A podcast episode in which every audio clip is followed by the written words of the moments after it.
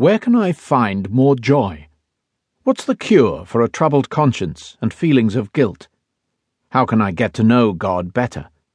How can I get out of the spiritual rut I'm in?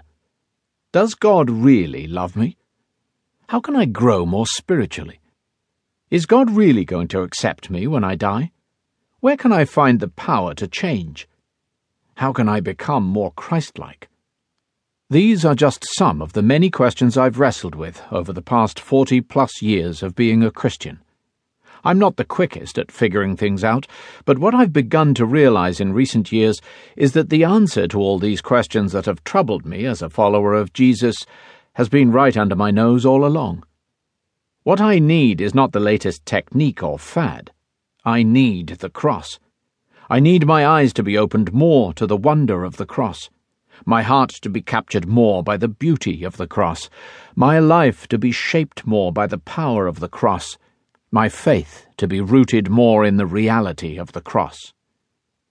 Just a symbol? If you did a street survey asking people what the cross means to them, unless they've just stepped off a passing spaceship, most would still get the link with Christianity. But beyond that, it's anybody's guess. For some, the cross is just the Christian equivalent of the golden arches on a McDonald's restaurant, an easily recognizable logo stuck on buildings to tell you where to find a church if you're that way inclined. For others, it's a cool design to have tattooed somewhere on your body, alongside a yin yang or your star sign.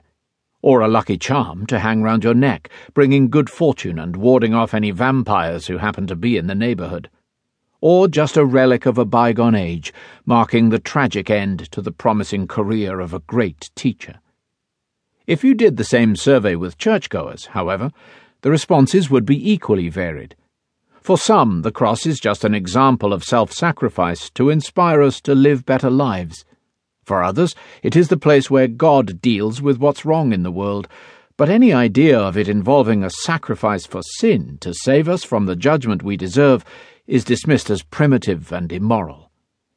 Or the cross is acknowledged as part of the story, but the real action is seen as being elsewhere, at the incarnation, Jesus being born as a human, or the resurrection, or Pentecost and the outpouring of the Spirit.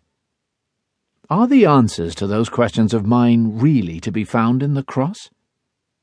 A curious logo. Nowadays, when sports clubs have an animal as part of their logo, they tend to choose ones which are impressive and intimidating to the opposition bears, bulls, tigers, lions. Although, in the case of Stockport County, the local soccer club in the town where I grew up, the rampaging lions on the badge haven't helped much. The team languishes in the sixth division.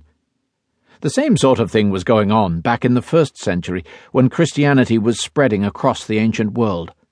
Each legion in the Roman army proudly carried the symbol of the eagle.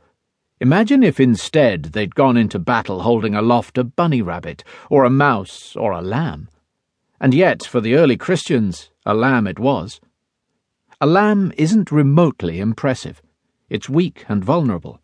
And for the Jews, who would celebrate Passover by sacrificing a lamb, it was something you killed. So when those first followers of Jesus found out that he was to be known as the Lamb of God, Questions would have been asked in the marketing department. Can't we have a lion on the banner instead? But a lamb it had to be, because it is the death of Jesus that is central to the Christian message, the gospel. His death on a cross, no less, with all its associations of criminality, public shame, and divine curse. When John the Baptist saw Jesus coming towards him, he said, Look, the Lamb of God who takes away the sin of the world. John chapter 1 verse 29. And in the last book of the Bible, Revelation, Jesus is referred to once as a lion, but no fewer than 27 times as the Lamb of God.